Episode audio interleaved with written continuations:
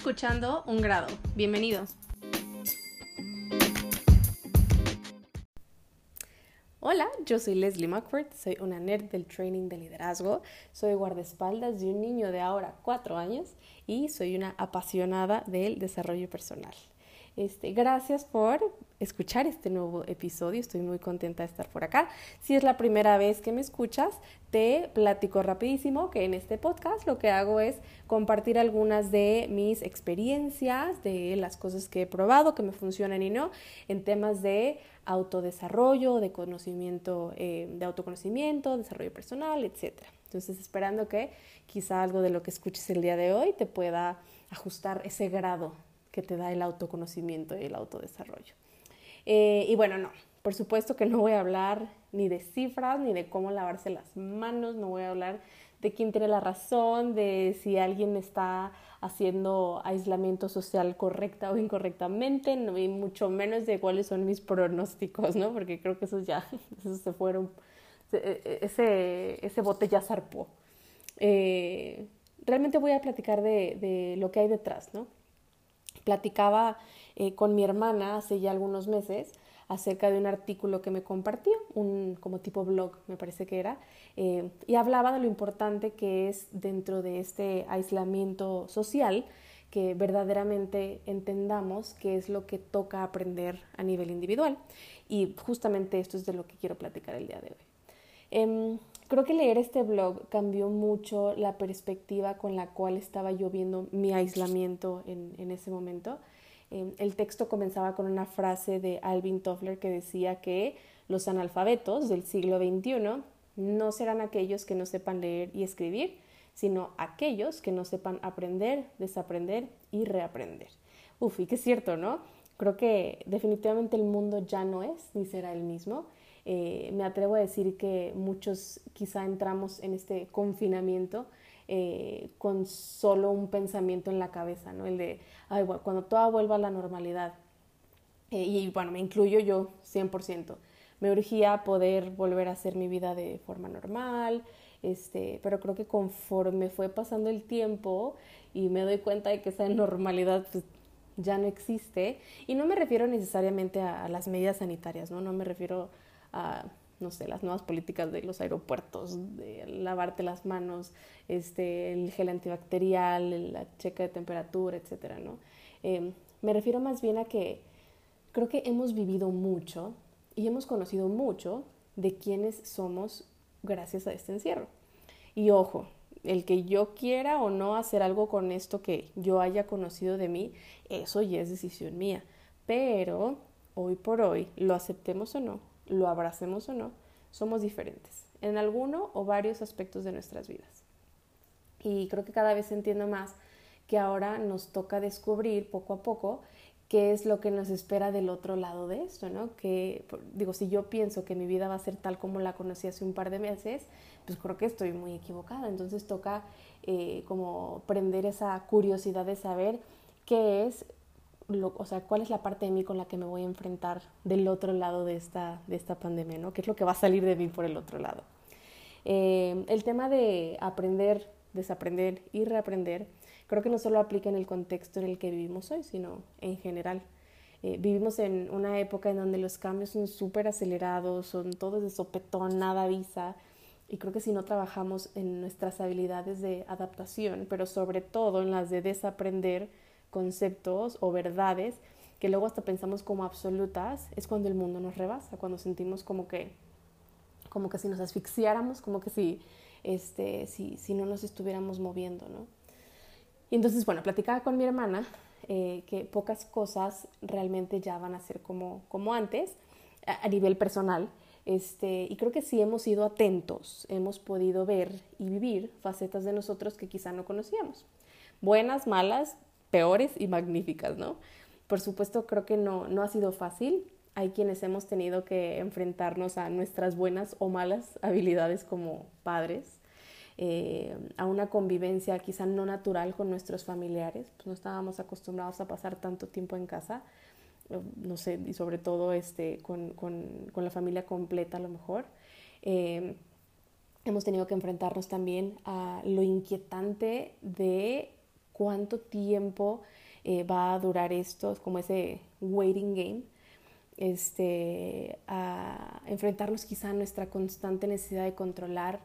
Nos hemos enfrentado a la dimensión física de nuestros hogares y a la dimensión de nuestra soledad también. algunos afortunados, quizá una o dos de las que menciono, o a otros nos cayeron, pero con la voladora varias y sin darnos cuenta. Y bueno, entonces te cuento un poquito de cómo lo he vivido yo. Primera y segunda semana, todo bajo control. Bueno, cuando empieza el encierro, todo bajo control, pandemia, ¿de qué me hablas? Bueno, yo me dediqué a mi casa, a poner una agenda, o sea, ¿qué podría salir mal, no? de que despertar, meditar, junto a las 9 de la mañana, preparar el desayuno, un break para hacer ejercicio, este, trabajar mientras Darío hace sus tareas de la escuela. Bueno, aparte yo como, como si él fuera de universidad, ¿no? Se me olvidaron sus, sus cuatro años. Este, juntas, entretenerlo, educarlo, cocinar comidas saludables, está todo perfecto, ¿no? Yo creo que ese boost me duró así, bonito, limpio y disfrutado, una semana a lo mejor. Pero por ahí de la segunda, tercera semana las cosas se iban saliendo de control.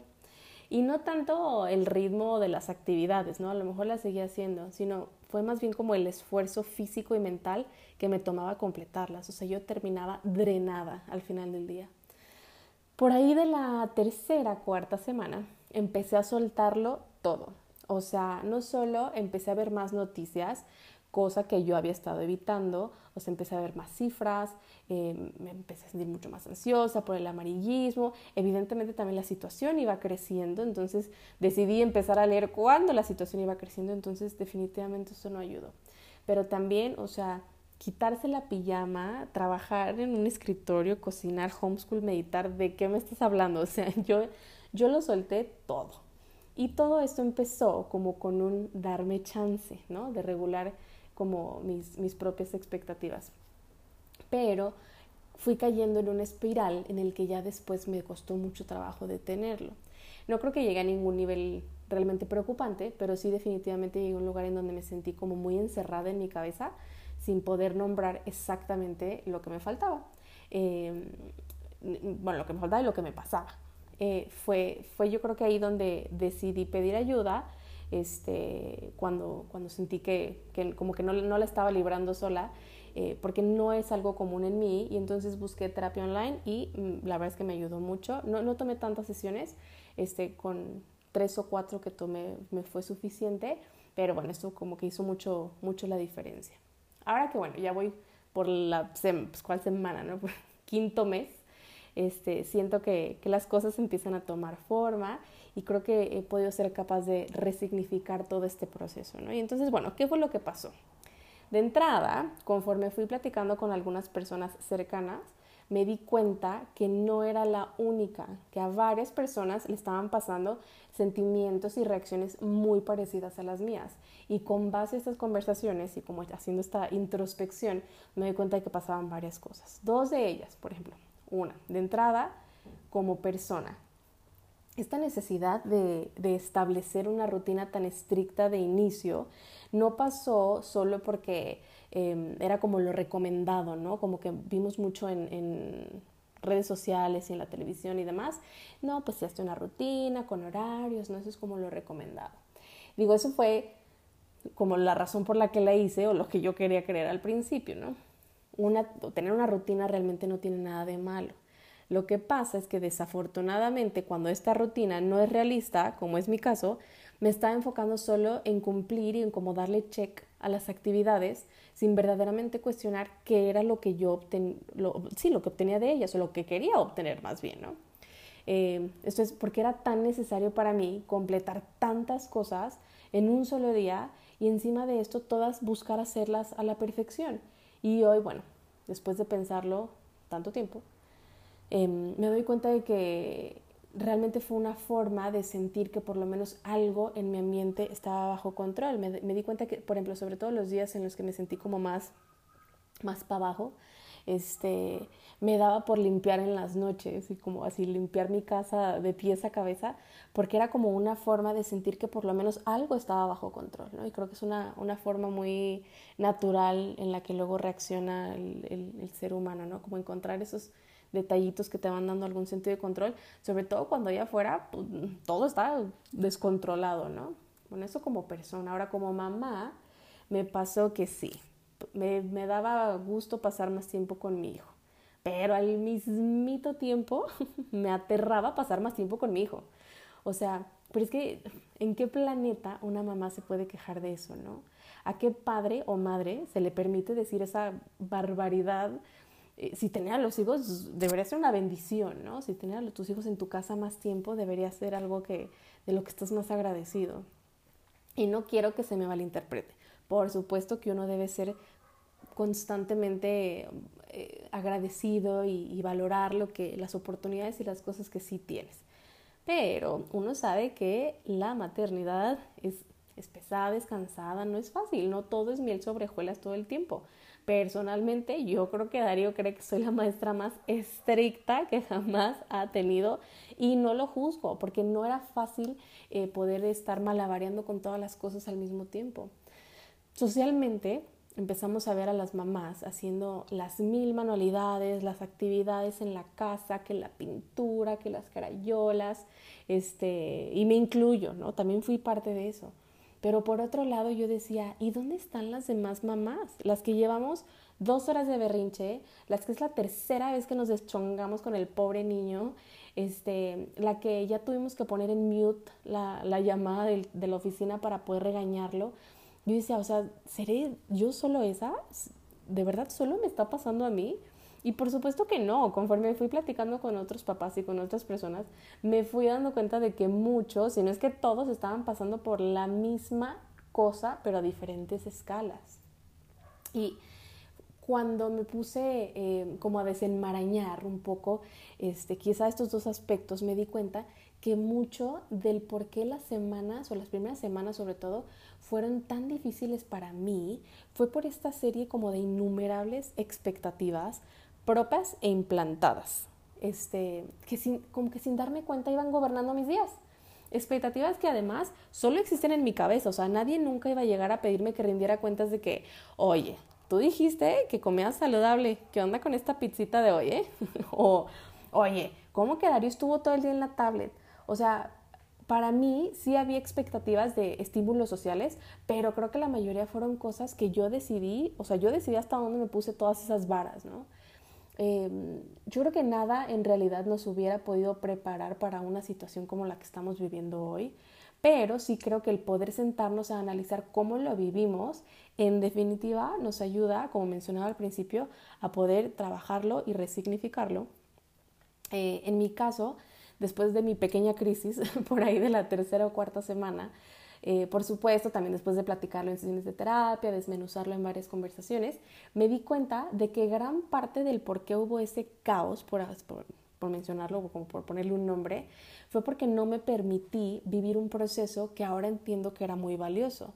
Antes siquiera de ponerme a planear, criar en casa, poner mi lista de cosas que quiero hacer, era importante para mí o haber tenido en ese momento una pausa en donde digo, bueno, Leslie, ¿y tú cómo te sientes? ¿Qué te preocupa? ¿Estás bien? O sea, tener como este autoapapacho, ¿no?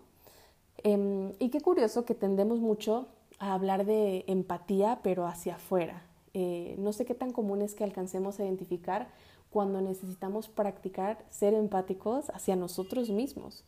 Al contrario, a mí me pasa que yo puedo llegar a ser la juez más dura conmigo. Es más, creo que han habido momentos en los que he tenido conversaciones de mí hacia mí que jamás me atrevería a hablarle así a nadie más. Y no sé por qué me lo permito a mí, ¿no? Ahí es donde uno debe darse cuenta que necesita ser mucho más empático con uno mismo. Eh, y como siempre lo digo, cualquier tipo de, desarrollo, cualquier tipo de, crecimiento en cualquier ámbito empieza siempre con el autoconocimiento, o sea, empieza contigo mismo. Eh, ¿Cómo puedo ser yo más empático con los demás si no lo estoy siendo conmigo? ¿Qué tan amable eh, soy conmigo mismo? ¿Qué tanto me doy la oportunidad de sentir, de pensar eh, ¿qué, tanto me cedo esos espacios, ¿no? Y es que cuando yo me sensibilizo en temas como este, invariablemente me ayuda también a conectar los demás. Tener esta capacidad de conocerte a ti te, te da esta sensibilidad para el día de mañana, cuando escuchas a alguien más, puedes conectar. Eh, por ejemplo, para mí, negar toda la ansiedad que, que, me daba lo que conllevaba la pandemia, lo que conlleva, eh, fue una gran muestra de falta de empatía hacia mi persona. Em, las cosas están cambiando, ¿no? Tú sabes, tú Leslie, sabes que tiendes a la ansiedad, que tiendes a la necesidad de control. Necesitas darte el espacio para sentirlos. Digo, no te vas a llevar a una casa de campaña y a vivir ahí, ¿no? Desde la ansiedad desde el control. Pero sí, Leslie, necesitabas concederte el tiempo de llevar ese proceso. Entonces, si yo pongo en práctica todo esto y soy consciente de este proceso, me es más fácil llevar esta empatía a mi vida social, o sea, hacia los demás. Eh, y me será más fácil tratar de entender quizá cómo está viviendo la pandemia Darío o mi novio, mis amigos o mi familia. Pienso que ceder todo el tiempo hacia nuestras expectativas y a las de los demás, sobre todo, sin darnos cuenta o como sin darnos el tiempo sobre todo de evaluarlas y entender cómo nos sentimos con respecto a ellas o qué es en, en realidad lo que queremos lograr o por qué lo estamos haciendo, si no nos cuestionamos todo esto, nos vamos alejando de esta autoempatía, de ser más bondadosos cada día con nosotros mismos. Entonces, bueno, para mí todas estas semanas o meses me han dejado y me siguen dejando muchos aprendizajes, pero quizá el más grande al día de hoy es, el de la empatía, el de ir desaprendiendo esta necesidad de reaccionar sin antes hacer este self-check, ¿no? como este autochequeo de cómo estoy yo. Eh, estar constantemente atento a mis necesidades, a escuchar mi cuerpo, a escuchar mi mente y aunque se escuche muy cursi, escuchar mi corazón, qué es lo que quiero Em, ser autoempáticos para mí involucra también adelantarte a cómo ya sabes que reaccionas, adelantarte quizá a la ansiedad, a los pensamientos catastróficos, a, a tu sentimiento de soledad, y no para detenerlo o para tratar de controlarlo ni ser condescendiente ni mucho menos, sino para estar atento a lo que posiblemente vas a necesitar de ti mismo. Eh, no sé, en cuanto a poner el tiempo o el espacio, este, concederte estos espacios para, para sentirlo y para estar preparado para lo que pueda venir para ti, ¿no? Como, como ser tú tu, tu primer este, paracaídas. Y, y creo que el, el, estar atentos a estas necesidades propias es, de nuevo, como lo he dicho antes, ponerte la mascarilla tú antes de ponérsela al, al de al lado, porque entonces si yo eh, no me siento tranquilo con la forma en la que estoy viviendo las cosas, no me estoy dando el tiempo de entenderme, no me estoy escuchando, no me estoy concediendo ciertos espacios, entonces pues tampoco estoy siendo quizá la persona más útil en, mi contexto social o, o familiar, ¿no? Y bueno, esta es, esta es la forma en la, que, en la que lo he visto y lo, lo he aprendido yo, ¿no? Eh, creo que lo verdaderamente valioso de nuevo de, de este proceso es eh, hacernos conscientes eh, de esto, de esta parte de nuestra personalidad que está saliendo en estos días en los que pasamos más tiempo en casa este, y estar como con los ojos bien abiertos a, a estas señales de, de quizá los posibles, no sé, comportamientos, este, sentimientos, emociones, qué sé yo, con las que, con las que quizá nos, nos gustaría trabajar para de nuevo salir del otro lado con, con una nueva versión quizá de, de nosotros este, y con más herramientas ¿no? para, para seguir creciendo.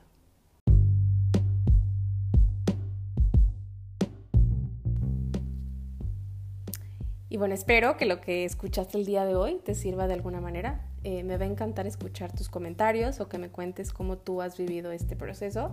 Eh, me puedes buscar en Instagram como arroba y con gusto seguimos la conversación por allá.